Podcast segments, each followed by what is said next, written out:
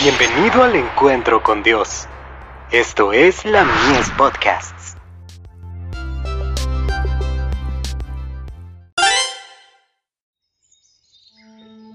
La maravillosa gracia de Dios implica la edificación del carácter.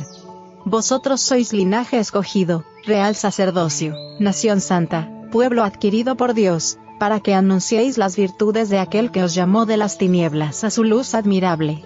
Primera de Pedro 2, verso 9.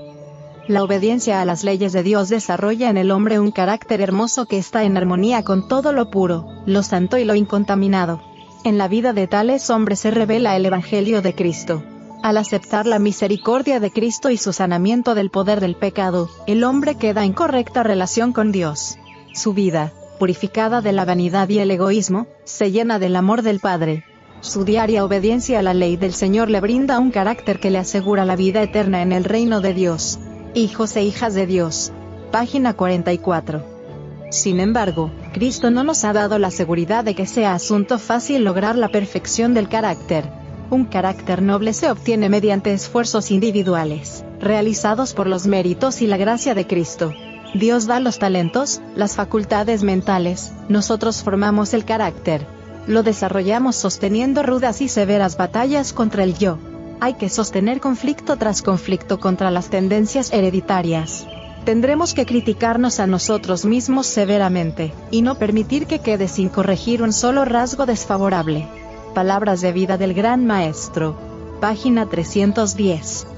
La verdad no es verdad para el que no revela, por su elevado carácter espiritual, un poder que está más allá de lo que el mundo puede dar, una influencia que corresponda, en su carácter sagrado y peculiar, a la verdad misma.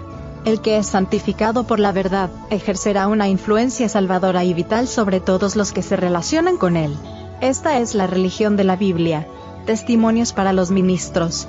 Páginas 384 y 385 necesitamos de continuo una nueva revelación de Cristo, una experiencia diaria que armonice con sus enseñanzas.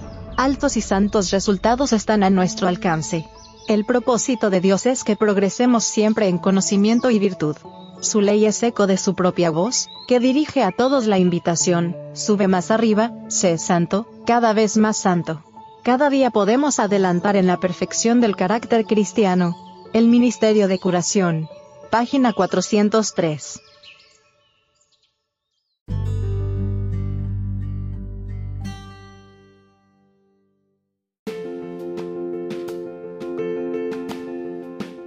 Visítanos en www.ministeriolamies.org para más contenido. Dios te bendiga.